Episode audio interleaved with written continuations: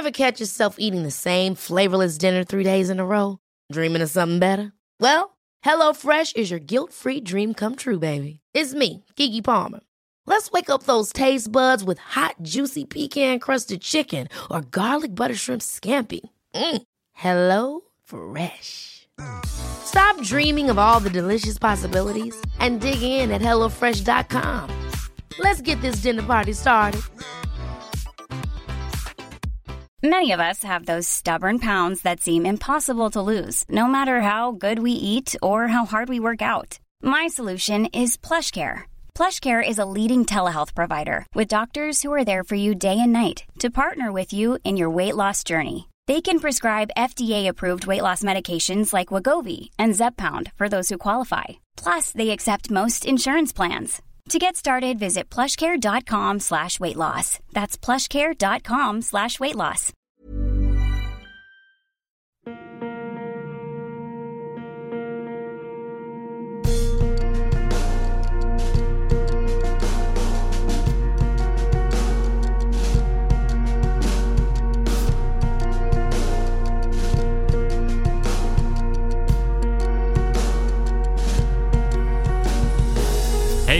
And welcome to Paranormal Thoughts Podcast. And as always, thanks for joining me. In this episode, we're going to be talking about poltergeists. Just before we get into that, though, I just want to say if you enjoy this episode of the podcast or any of the previous episodes, please subscribe. If you also do enjoy the episodes, uh, please leave us a five star rating. Uh, that really helps us get pushed up uh, in podcast uh, charts or anything like that, and helps other people find the podcast as well. We're on Facebook and Instagram. You can just type in Paranormal Thoughts Podcast, we'll pop up there. Uh, we have a blog, which is paranormalthoughtspodcast.wordpress.com. There'll be a bunch of links, any sort of sources that I'll refer to in this episode, uh, you can find on there. We also have uh, merch. Uh, you can go to teespring.com, uh, search Paranormal Thoughts Podcast, and uh, you can get a pretty sick shirt there. All these links will be in the description of the podcast, so you can go down there and check out everything I've just mentioned. So, pretty much every two weeks, when it's time for me to make a podcast, well, it doesn't quite work like that, but when I'm getting ready to create a new episode for a podcast, I kind of sit there and I go over everything in my little mind, or even, you know, I might write down some notes on my phone or something um, when things kind of come up. Uh, any sort of ideas that I want to do a podcast about. And this was only the other day that I was sort of sitting there going, I need to make a new episode. And I was racking my brain over a bunch of different ideas, which I still might come back to. It sort of depends on well, a lot of the time, how I sort of feel, and also depending on what I've just recently posted, I kind of like to switch things up a little bit as well. I don't want to do the same kind of content, you know, four four episodes in a row. I like to sort of spread it out so there is a bit of you know diversity and just something for everyone really. Uh, and I know the thing that you all really seem to enjoy is alien abduction slash UFO stuff and hauntings. Pretty much, that's what everyone really loves. Uh, and I'm I'm the same. Those are you know probably my two favorite things to touch on uh, on the podcast as well. So I'm always keen to dive into that kind of info. So not that long ago, uh, I did some stuff on some hauntings in the UK, and I was trying to you know move a little bit away from that, but it kind of just dwelled on me that I haven't actually done an episode on poltergeists.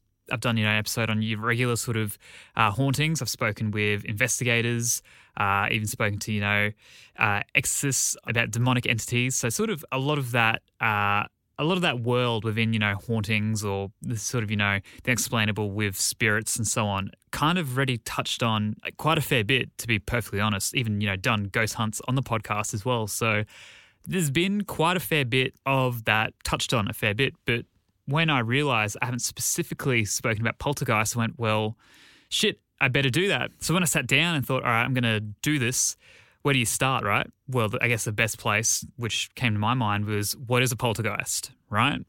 I'm sure, you know, once everyone saw the uh, movie in the 80s, you know, Poltergeist, they probably got the idea that, okay, it's a ghost, right? They're, they're ghosts, spirits, what have you. There's something that haunts, right?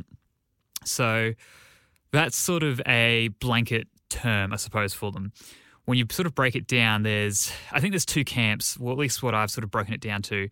Uh, there's one camp, which, funny enough, um, almost three years ago to this week, I interviewed Chad Talley, who was from the Space Coast Paranormal Society uh, over in America. And I did ask him the question what's the difference between a poltergeist and a regular spirit? And I think I asked that because he must have mentioned poltergeist, and I wanted to get his I wanted to get his perspective on what it was. So here's a little clip from 2017 about me asking a paranormal investigator what the difference was. What's the clear difference between, say, just a regular spirit compared to a poltergeist for you?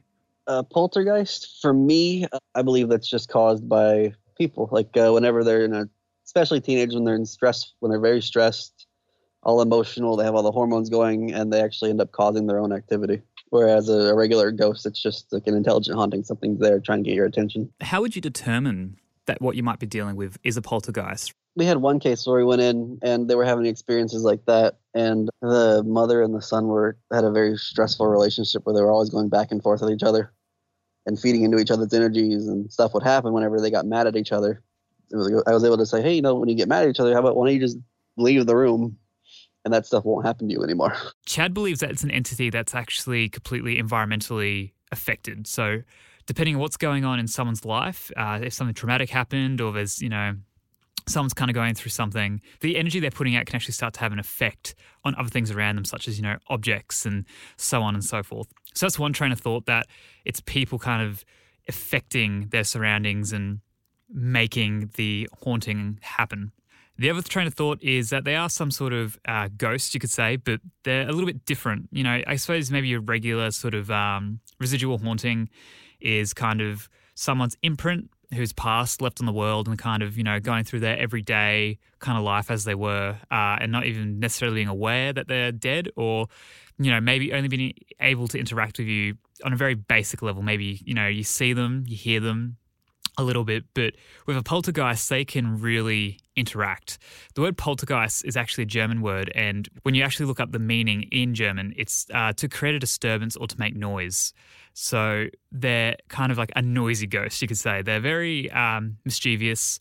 They're known for moving objects, throwing objects for that matter, too, uh, and also even attacking people to a certain extent, or at least playing with people.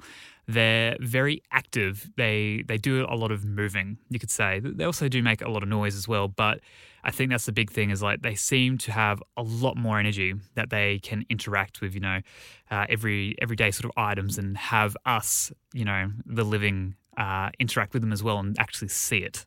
Now, obviously, it's hard to know exactly what it is. It could be either one of those things or something completely different. You know, we're dealing with the paranormal here. Like it's pretty open ended. Uh, I would like to think that it's probably a bit of both. I think it's definitely, we're going to look at some cases shortly. I think you'll definitely see that the people who are involved in these cases could definitely, could sort of conjure up some happenings from, you know, their sort of life uh, and what's kind of going with them at that sort of point of time. Uh, but then also, I think you could also look at it as these are spirits of people who've passed, but they're just a little bit different to maybe your regular haunting. I'd say it's like a haunting on steroids or something. It's a little more, it's like the next sort of level, you know, they're definitely there to let you know that they're there. Now, I think it's interesting when you start to look into poltergeist as well, what people claim to be a poltergeist haunting compared to, you know, I guess a regular kind of residual haunting or even intelligent haunting for that matter. And it's it's kind of I think it's it's definitely hard to put it in a category. Obviously, we always try to. You know, everything that we talk about here on this podcast, there isn't necessarily 100% proof of anything, right? So when we try to categorize something into you know its sections where we don't even know exactly what something is, or even if it exists potentially. Not saying this doesn't, but just kind of hear me out. It's really hard to then you know try to specify between different things. It's like you know we talk about Bigfoot or whatever uh, trying to specify is it a Bigfoot, Sasquatch, Yeti, Yowie, you know, rather than sort of generalizing all of these same sort of creatures, we do try to then pinpoint them and try to figure out what the differences are, you know, and a lot of the time is sort of location and that kind of case. But in this case, we're trying to look at what are these invisible forces and how are they different from one another. When you start to do some reading too, I feel like some of the cases you come across aren't necessarily poltergeist, you would almost lean more towards like a regular haunting or even potentially uh, demonic type possession or possession of something, you know. So I think there's definitely blurred lines. One of the cases I'm going to talk about is a very clear, I think, poltergeist by the book kind of definition. The other two have elements of it, and then maybe it's a little bit more, maybe it's a bit less, it's something completely different, who sort of knows. But it is very hard to sort of pinpoint exactly what we're looking at here but it, I guess if you're coming at it from the idea that it's sort of unknown energy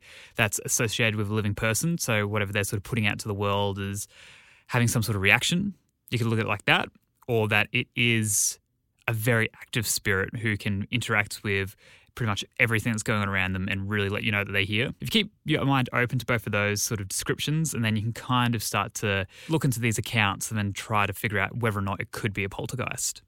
So I've picked three different cases to take a little look at here today. Um, two of them being from England and the last one being in Kentucky in America.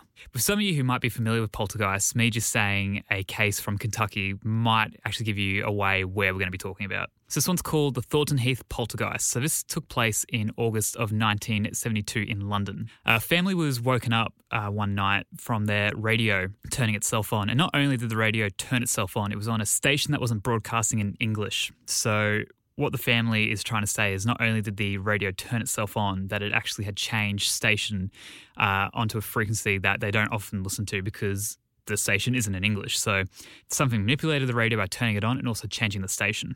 So this was the very first thing that happened. And then it kind of started to ramp up a little bit. Photo frames that they had hanging up on the walls started to fall off. Plates and glasses were actually flying out of the cabinets, and footsteps were also being heard throughout the house. So, skipping forward from August through to Christmas, I think this is where the activity really started to pick up. So, they had their Christmas tree set up, and the Christmas tree would actually start violently shaking. The Christmas tree would also levitate off the ground. At one point, a Christmas ornament was actually thrown at the husband of the house and actually hit him in the head. Skipping forward even a little bit more into the new year, the family had some guests over. So, this is what's interesting is that there's uh, external witnesses now. The front door actually opened itself and all the lights cut out. So multiple people saw this was happening at this stage.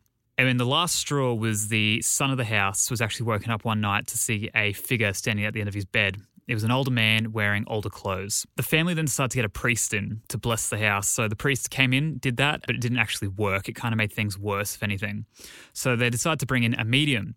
I would suggest bringing in a medium before you bring in any priest, to be honest. But that's just that's just me anyway. But the medium actually figured out that they were being haunted by a poltergeist of a farmer who lived on the property many years ago. But not only was the farmer haunting them, but it was also the farmer's wife. So it turns out the farmer actually believed the family to be trespassing on his land. So if you couldn't have already kind of guessed from the description of what I gave you of what was going on, the spirit wasn't happy whatsoever. He was trying to scare the family into leaving. The family lived in the house for four years, two of the years having this poltergeist activity going on, and it didn't actually stop. The family actually had to leave the house in order to get out.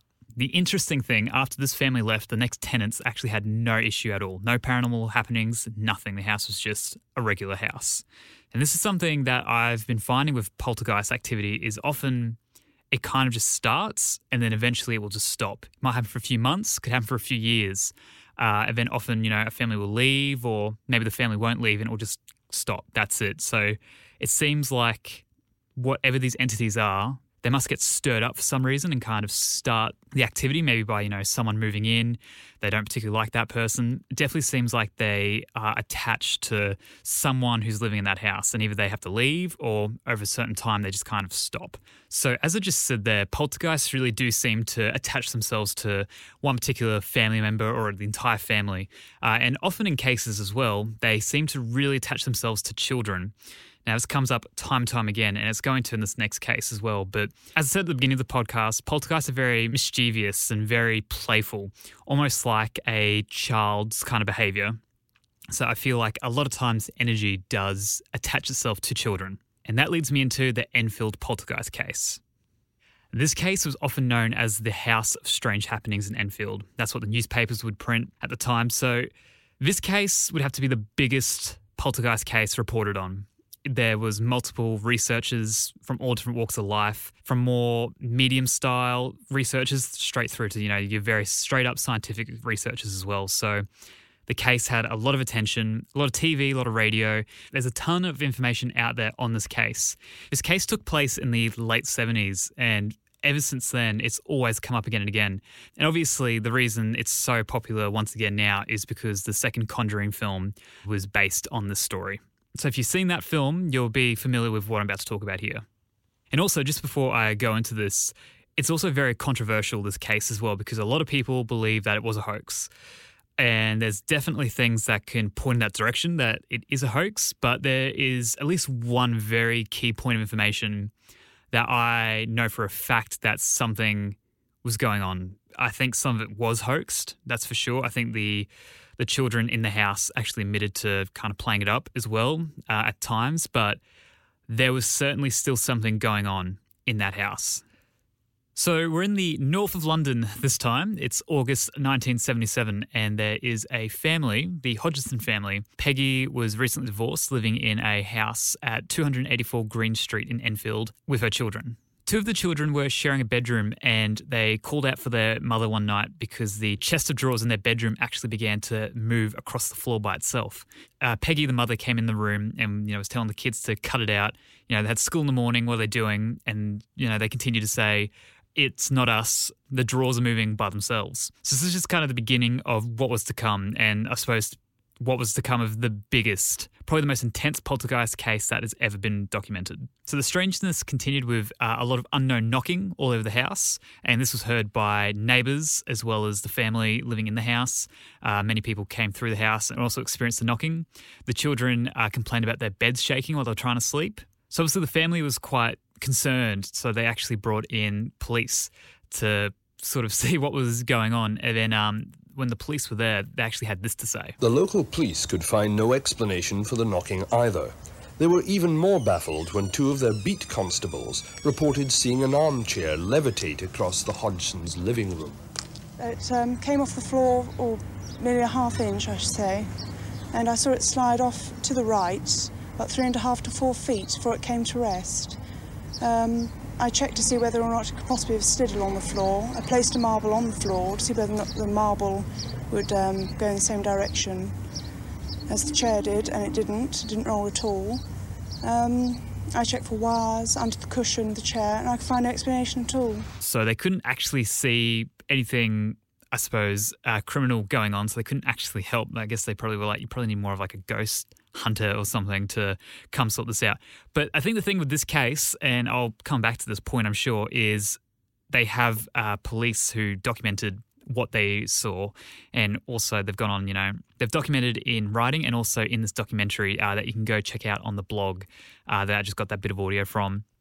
That this uh, police woman has actually come forward and said, I was there, I witnessed this. I think that is probably the one key bit of evidence in this whole case. So there's a very famous photo of Janet Hodgson. She was 11 at the time, and the poltergeist activity mainly happened around her. There's actually a few very famous photos of her uh, levitating in her bedroom, and they captured this on film. Uh, there, at one stage as well, a curtain actually wrapped around her neck uh, by an unseeable force and actually began to choke her.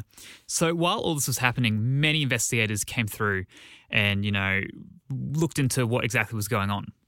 Uh, one of the investigators was Maurice Grosse, and he did a lot for what was going on there in Enfield. He was really one of the main researchers, and he went with cameras, captured a lot of audio. So there's a lot of uh, EVPs and so on that actually exist from this time. One thing, if you have seen the second Conjuring film, is uh, Ed and Lorraine Warren feature quite heavily in that. Now, Ed and Lorraine Warren did go, uh, did actually go over to England and suss out this case, but it was actually right towards the end when everyone else had done all the other research, and then they just kind of came in and started to say it's demonic, like they would with everything. Now, I'm not someone who's against the Warrens, but uh, I definitely think I think those films have kind of really overemphasized kind of what they have done for the paranormal world. To be completely honest, like I think they hold their place, but they were very much so known for kind of coming in, taking other people's, like kind of stealing other people's thunder and all their hard work, kind of coming in and saying, "There's something demonic here. We need to do an exorcism," and that's kind of not the case at all. I think with this um, case, you know, like if Janet was actually levitating, I don't think it's because something was inside her. I think it was something was lifting her up. There was a force actually physically moving her rather than it kind of being within her.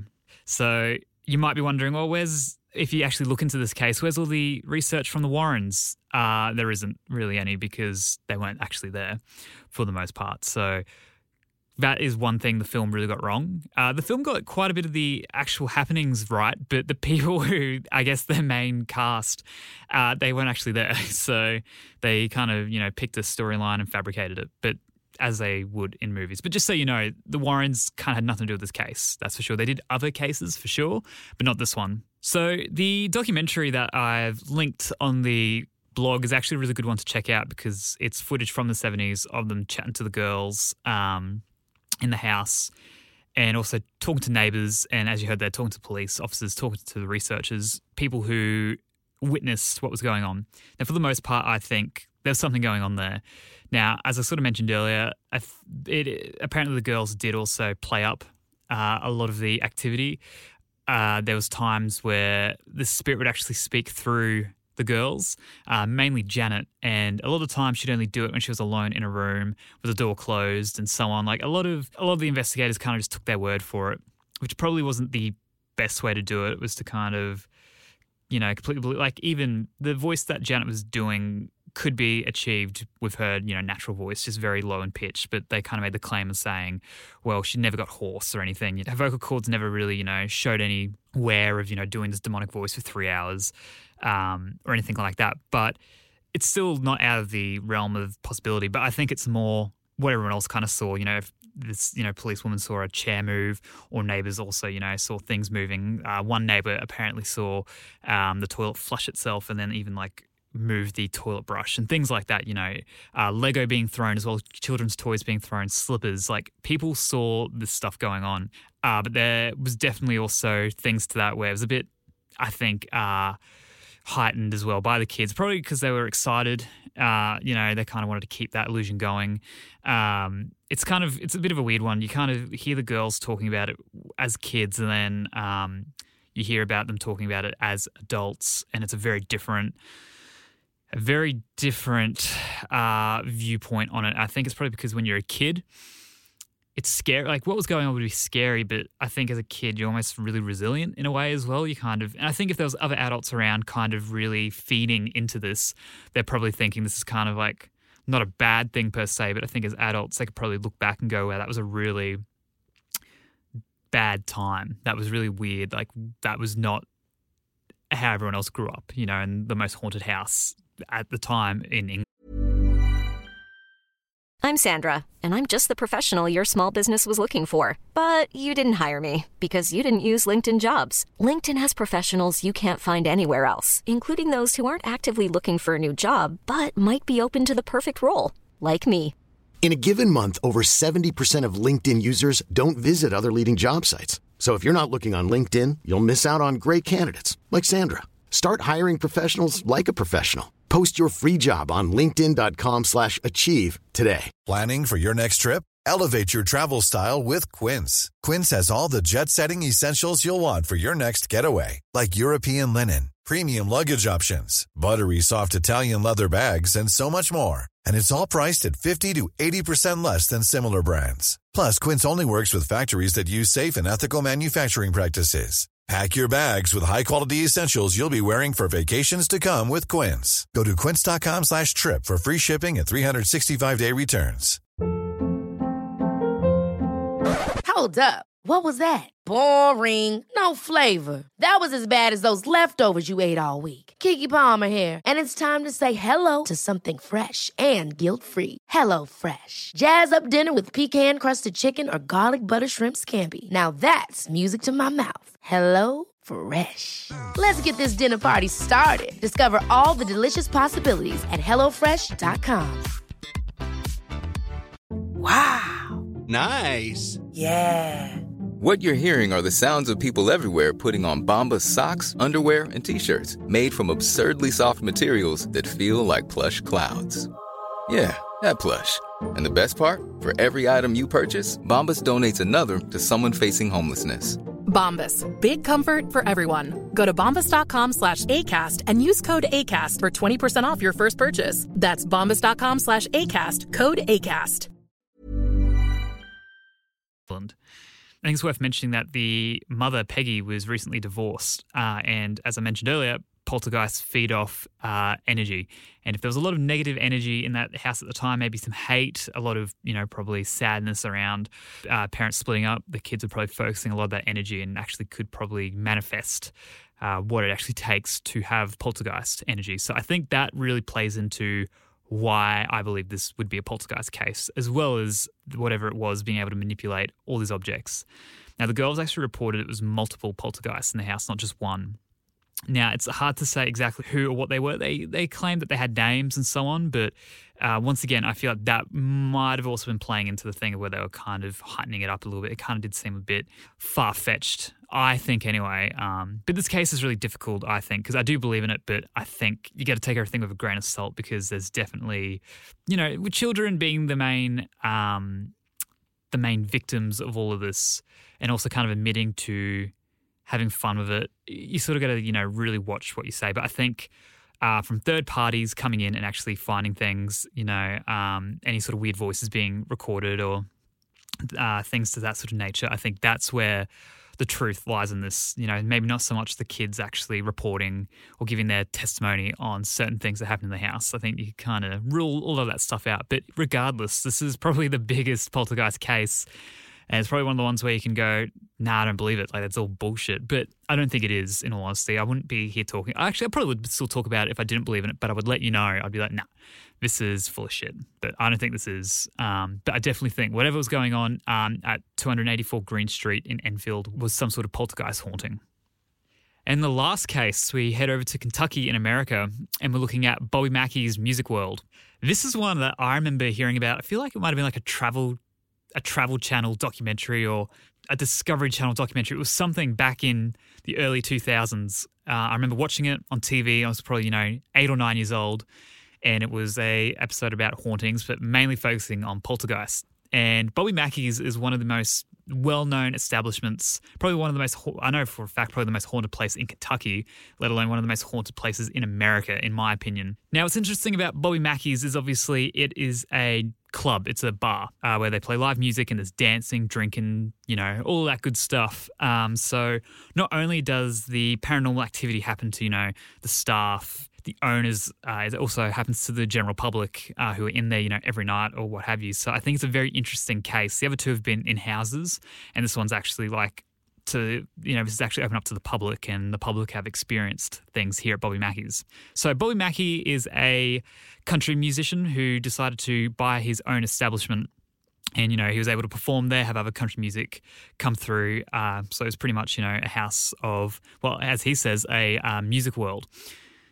Uh, the interesting thing about Bobby Mackey's as well is there's a sign, and I feel like the sign is there for, I suppose, legal reasons, but also to kind of heighten the idea that this place is haunted. And the sign pretty much says that the establishment is haunted and that management is not responsible for any of the actions of the ghosts in the establishment. Now, one thing about this place as well is Bobby Mackey doesn't really believe, or doesn't really buy into the paranormal side of his business. He just he just loves country music, right? But I think regardless, he's he's kind of got he's definitely got one of the most haunted music venues uh, in America. So I doubt that that's actually completely the case. I'm sure he's also buying into the idea that people are coming here for that exact reason, you know. But we'll get off we'll get off from that. But I just wanted to mention that. But I'm sure he's also he's cashing in as well that this place is haunted. So when Bobby Mackey decided to buy the building that he decided to turn into Bobby Mackey's Music World, it was an abandoned building um, that had had a lot of different. It had gone through a lot of different establishments through its life. It originally started as a slaughterhouse and then became a casino uh, and also other type of music clubs as well throughout the years. But when he found it, it was abandoned and not really knowing a ton about the history, I suppose, at that time, um, they decided to buy it and you know start renovating and so on. And Bobby's wife, uh, Janet, she had a bad feeling about the place as soon as they got there. Uh, you know, she found that like the doors would open by themselves, lights would turn on and off. And uh, while they were opening, a ladder was actually coming towards Janet as if, you know, an unseeable force was actually carrying it. Uh, and was actually, you know, this ladder was then pushed uh, onto Janet, who was pregnant at the time. But luckily, uh, their handyman, Carl, uh, kind of, you know, got her out of the way in time before this ladder fell on her. But pretty much whatever was going on there, it seems like Janet was the victim. You know, her husband was kind of off doing his thing. He cared about his country music, no time for ghosts. Uh, but Janet was kind of the one falling victim uh, to the haunting. Carl, uh, the handyman who I just mentioned, he lived up above the venue in an apartment and he would be, you know, in bed at night. He'd close up for the night and he would actually hear the jukebox downstairs start playing a record. And when he would go downstairs, the jukebox was actually unplugged. That was sort of his buy in to there's something weird going on here. So obviously that was happening to you know employees slash owners, uh, and then you know people, the general public were also having experiences, you know, seeing seeing things, being touched um, by unseeable forces.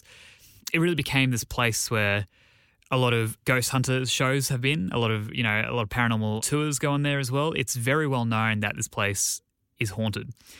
Now, what makes this a poltergeist case? For the most part, a lot of things moving around. You once again, tables have been moved, chairs, uh, mechanical bull would go off by itself. It's believed that there's a lot of movement within Bobby Mackey's, let alone you know seeing apparitions and so on. Now, I'd say this is probably the one out of the three cases where I'd lean towards. Well, how do we like? It's a very sort of blurry line. This one because it could just be a regular haunting in a sense, but people claim that this one is a poltergeist uh, haunting. Whether or not it is, um, we'll, we'll, we'll go with that it is because that's what this episode is about. But uh, I'm not actually 100% sure when you kind of look into it. But what's interesting about this place is the history. So from 1850, the building served as a slaughterhouse. It actually had a well in the slaughterhouse where you know they would drain the carcasses and drain blood out, which would you know run into the river.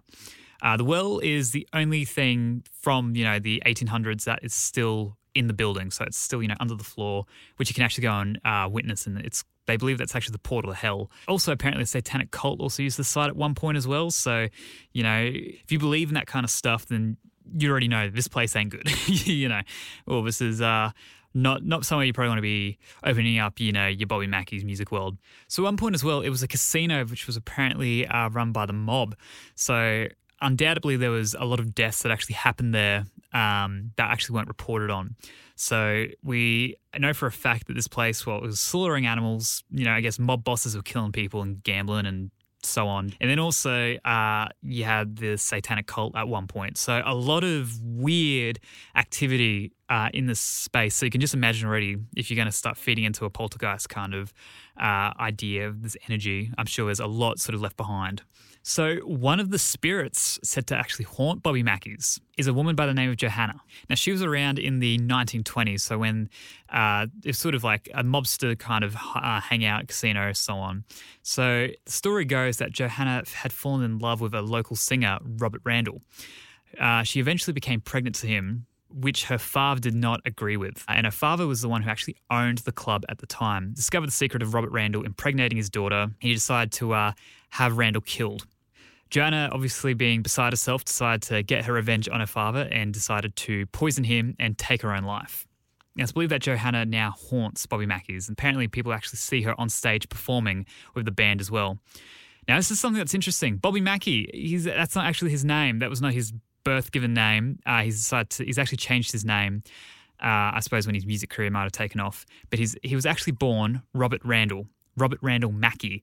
So it's believed that maybe Joanna thinks that Bobby Mackey is her uh, lover who, you know, was murdered by her father, reincarnated, or maybe in some weird way that she still thinks that that is actually her partner. So it's believed that she hangs around, she probably has some sort of obsession with Bobby, and hence why she doesn't like Bobby's wife, Janet, who, you know, has experienced the thing with the ladder and so on, being sort of tormented. It's believed that there's probably some jealousy there by the spirit. So one of the other mishaps that is associated with Bobby Mackey's actually didn't take place there, but this woman was murdered nearby, and it's believed that her body, well, somewhat of her body, was actually dumped in the well uh, that's below Bobby Mackey's currently today. Um, this woman's name was Pearl. She was a wealthy local farmer's daughter who was apparently, you know, had a lot of suitors. Uh, at her hand, suppose, if they were wealthy. Uh, she took a liking to Scott Jackson, though, who was a dental student uh, in Cincinnati. She ended up, you know, hooking up with him. She got pregnant uh, and wanted to get an abortion. So I don't think a lot of abortions, sort of in 1896 uh, when this took place, were probably that accessible. So it wasn't very easy to get one. Um, but Jackson had a roommate, uh, Alonzo Walling, who believed that he, being a dental student as well, could probably just do the procedure himself. So they, they tried to do that, they botched it, and then ended up just deciding to kill Pearl rather than actually having to admit to what they had done. So, according to the legend, they removed Pearl's head so they couldn't actually identify who she was. And this is where they actually threw her head supposedly into the well of Bobby Mackey's. Now, it's believed that these three characters, so both uh, Jackson, his roommate Alonzo Walling, and Pearl, all haunt Bobby Mackey's. Now, these stories don't necessarily line up with a poltergeist in the sense of if you're going to believe that a poltergeist is energy, you know, uh, cause and effect with energy, right? Uh, I suppose it could if you're going to go down the thing of that there's spirits that are way more playful and kind of, you know, I suppose a little more active. I'm not really 100% sure with this one. I think Bobby Mackey's is definitely haunted, whether or not it's by poltergeists. Kind of looking into it, I wouldn't say it would be any different to probably you know a regular kind of haunting, uh, intelligent or residual. Probably it seems like it's somewhat intelligent. You know, if they're playing jukeboxes and stuff and kind of seeming to you know move ladders to get attention from people. But I wouldn't say on paper it looks particularly like a regular sort of poltergeist. Now, if you're not really into the paranormal, well, I won't say the paranormal hauntings per se, and you're like listening to this episode, you're probably like, "What the fuck is Dylan about?" He's he's saying it's this, saying it's it's all it all it's all fucking you know it's it all is. Uh, it's like when people say, "What's God? What's Jesus? And what's the Holy Ghost?" And it's like, oh, it's it's water, right? Water can be melted, it could be frozen, and then you know if you heat it up enough, it becomes steam. You know, it's all the same thing. It all comes from the same kind of. It all comes from water, right? I suppose that's the same thing as what we're talking about here. It's all related. It's just kind of categorizing certain things. Uh, but with Bobby Mackey's, probably less likely, in my opinion, poltergeist sort of behavior, maybe more towards just a regular kind of intelligent haunting. But regardless, that's still kind of what a poltergeist is. Maybe it just depends on what we believe a poltergeist to be. But regardless, it is said to be one of the most haunted places by poltergeists. So it's worth mentioning here because that's what we're talking about, right? I feel like this episode's just me kind of arguing with myself about what a poltergeist is and trying to convince you guys on what I suppose one could be. But as we know, it's all up to how you perceive things. You know, it's it's up to even if you believe in spirits and ghosts. You know what I mean? Like, I completely get why a lot of people do, and I get why a lot of people don't. Unless you experience something for yourself, it's pretty hard to kind of really get amongst this stuff. But I think um, from my own experiences and a lot of other people's experiences we've heard about on this podcast, hands down, like ghosts are like. I feel like it's just like, you know, the air that we breathe. We can't see it, but it's there. You know what I mean? I think that's what that's what you know ghosts really are. They're constantly around us, and whether or not they can interact with any one particular time or who they choose to interact with. Definitely with poltergeists, it seems like they it's up to them. They they want to be seen. They they're very intelligent. They they know what to do to get a get a reaction, whether it's to try to get someone to leave, try to get some attention, what kind of have you. I've even heard about poltergeisting becoming helpful as well, like opening doors for people when they need to enter somewhere, even opening gates and so on. Like supposedly, you know, they're not all bad in a sense as well, but it sort of depends on what you believe. But I think, yes, poltergeists do exist and whether or not what they it's hard to say exactly what they are but i think they are a subcategory from kind of everything else whether it's you know intelligent haunting residual haunting demonic type haunting uh, and then i guess you have your poltergeist for the most part um, and obviously all the stuff here we've spoken about can be debunked to a certain extent you know with a lot of regular kind of um, happenings as well and don't get me wrong that's always an option as well. Uh, you can definitely look more into debunking this kind of stuff. But I think the stuff that I mentioned uh, is actually what's kind of going on. Uh, if I would mention if you know that kind of wasn't the case, I usually don't try to mention things which can be easily disproved because it kind of just makes me look stupid uh, and like I haven't done my research. To be perfectly honest, you know, there's nothing worse than when people are like, "Oh, what you're talking about is bullshit." I'm like, I've actually cut out all the bullshit. To be perfectly honest, I'm trying to give you what I believe is like that 10% potentially. That's actually the thing that's very hard to disprove. So don't get me wrong, I've kind of screened this stuff as well. So, as I always say, what do you guys think? Do you think there is something more to poltergeists uh, compared to regular haunting? What exactly do you think they are as well? You know, do they sort of fall into those sort of two camps that I mentioned earlier, or is it something completely different? You know, it potentially is. And like, of course, have you had an experience that you think is a poltergeist uh, type activity? Please, if you have, email me at paranormalthoughtspodcast at gmail.com. I'd love to hear your story. I want to hear more about this stuff.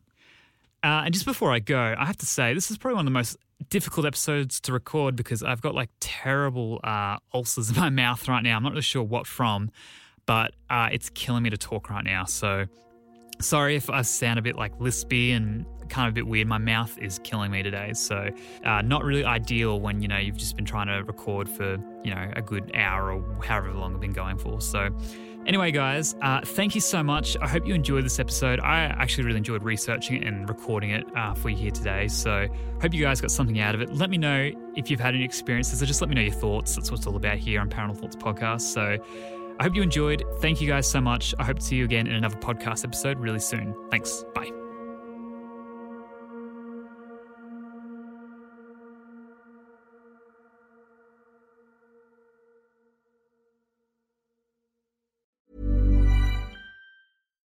Hi, I'm Daniel, founder of Pretty Litter. Cats and cat owners deserve better than any old fashioned litter. That's why I teamed up with scientists and veterinarians to create Pretty Litter. Its innovative crystal formula has superior odor control and weighs up to 80% less than clay litter. Pretty Litter even monitors health by changing colors to help detect early signs of potential illness. It's the world's smartest kitty litter. Go to prettylitter.com and use code ACAST for 20% off your first order and a free cat toy. Terms and conditions apply. See site for details. Hey, it's Paige DeSorbo from Giggly Squad. High quality fashion without the price tag? Say hello to Quince. I'm snagging high end essentials like cozy cashmere sweaters, sleek leather jackets, fine jewelry, and so much more. With Quince being 50 to 80% less than similar brands. And they partner with factories that prioritize safe, ethical, and responsible manufacturing. I love that. Luxury quality within reach. Go to quince.com slash style to get free shipping and 365 day returns on your next order. Quince.com slash style. When it comes to your finances, you think you've done it all. You've saved, you've researched, and you've invested all that you can. Now it's time to take those investments to the next level by using the brand behind every great investor, Yahoo Finance. As America's number one finance destination, Yahoo Finance has everything you need, whether you're a seasoned trader or just dipping your toes into the market. Join the millions of investors who trust Yahoo Finance to guide them on their financial journey. For comprehensive financial news and analysis, visit yahoofinance.com, the number one financial destination, yahoofinance.com.